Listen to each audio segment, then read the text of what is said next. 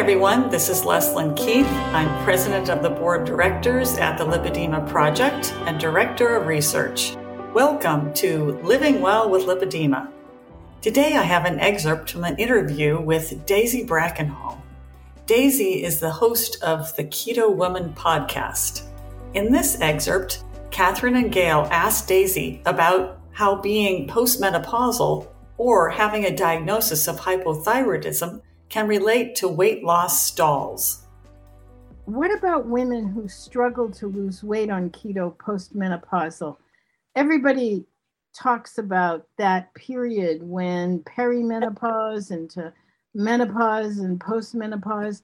You know, most women struggle anyway, but those of us that have issues tend to struggle even more. It might even be the podcast that's out at the moment, actually, where Nadia was in the hot seat and talking about women and fasting. And although she didn't speak too long about, particularly about menopause, she did speak around it a little bit.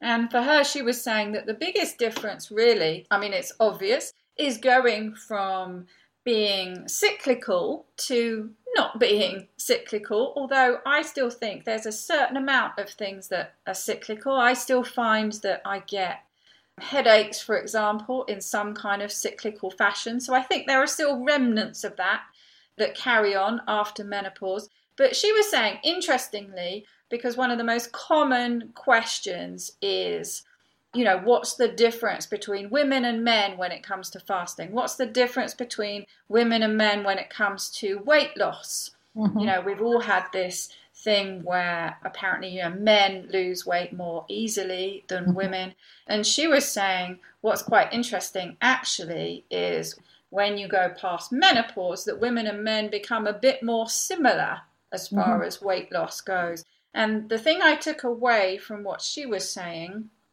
was that I mean she focuses very much on lowering insulin, but the key is getting more insulin sensitive. The more insulin sensitive you can get, the more easily you're going to be able to lose weight, and that that has more impact than whether you're male or female, whether you're menopausal, you know, still having your cycle.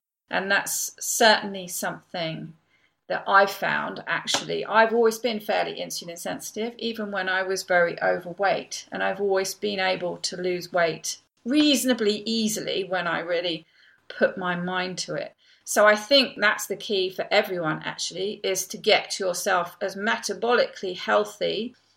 Once you're in that position, I think losing weight becomes a lot easier. I think that's one of the biggest problems with that initial long stall that people can get is if they've got a lot of healing to do. If they're metabolically very unhealthy you've got to get your body to a point where it's reasonably metabolically healthy and is getting more insulin sensitive before it's going to be able to lose weight. You've got to heal yourself first. Along the lines of getting metabolically healthy and just healing our bodies first. Do you have any special considerations or suggestions when someone has severe hypothyroidism with doing keto? Or do you have a guest or something that you remember talking about that? Well, funnily enough, they were talking a little bit about that too. I think when it comes to hypothyroidism, I mean, I have Hashimoto, so I've had hypothyroidism for, well, it was first diagnosed in my 20s, so, you know, 30 years ago. And I think it's key to sort your thyroid out. That's going to be another huge, huge problem when it comes to losing weight and feeling well if you haven't got that sorted. And I always suggest I guess that's kind of, in a way, that's similar to lipedema in the fact that it often changes during those periods of hormonal change. Mm-hmm. So it tends to at least become more apparent when you're having those hormonal shifts. And it's key to get it sorted, but there are huge obstacles when it comes to sorting out hypothyroidism because one, you've got to get over the huge hurdle of getting it diagnosed properly. like any condition that predominantly affects women, and this is another one that predominantly affects women, it's quite often ignored or certainly downplayed. And the symptoms are a bit tricky to pin down as well. And so you often get badly tested. So they might just test TSH, which is absolutely not sufficient. And so you don't get diagnosed properly in the first place. And then, even once you get diagnosed, will you get properly treated? I'm having a struggle here at the moment where I actually self test and self medicate pretty much. But I was talking to an endocrinologist the other day, and in general, they don't test free T3 in the UK and they won't treat, they won't give you T3 medication. And he wanted me to go back on T4 only and then test me in a month. And I said, Look, I'm not prepared to feel ill just to prove that I don't do well on T4 only.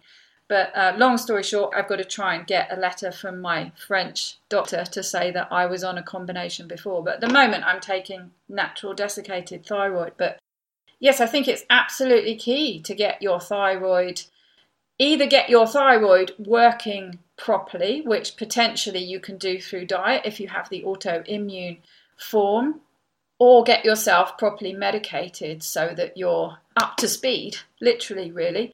Because everything's impacted if your thyroid's running slowly. You know, you're going to feel sluggish, you're going to struggle with weight loss, you're just going to generally feel absolutely rubbish. So it's key, I'd say. It's something that you need to sort out before you even think about diet or anything else, to be honest.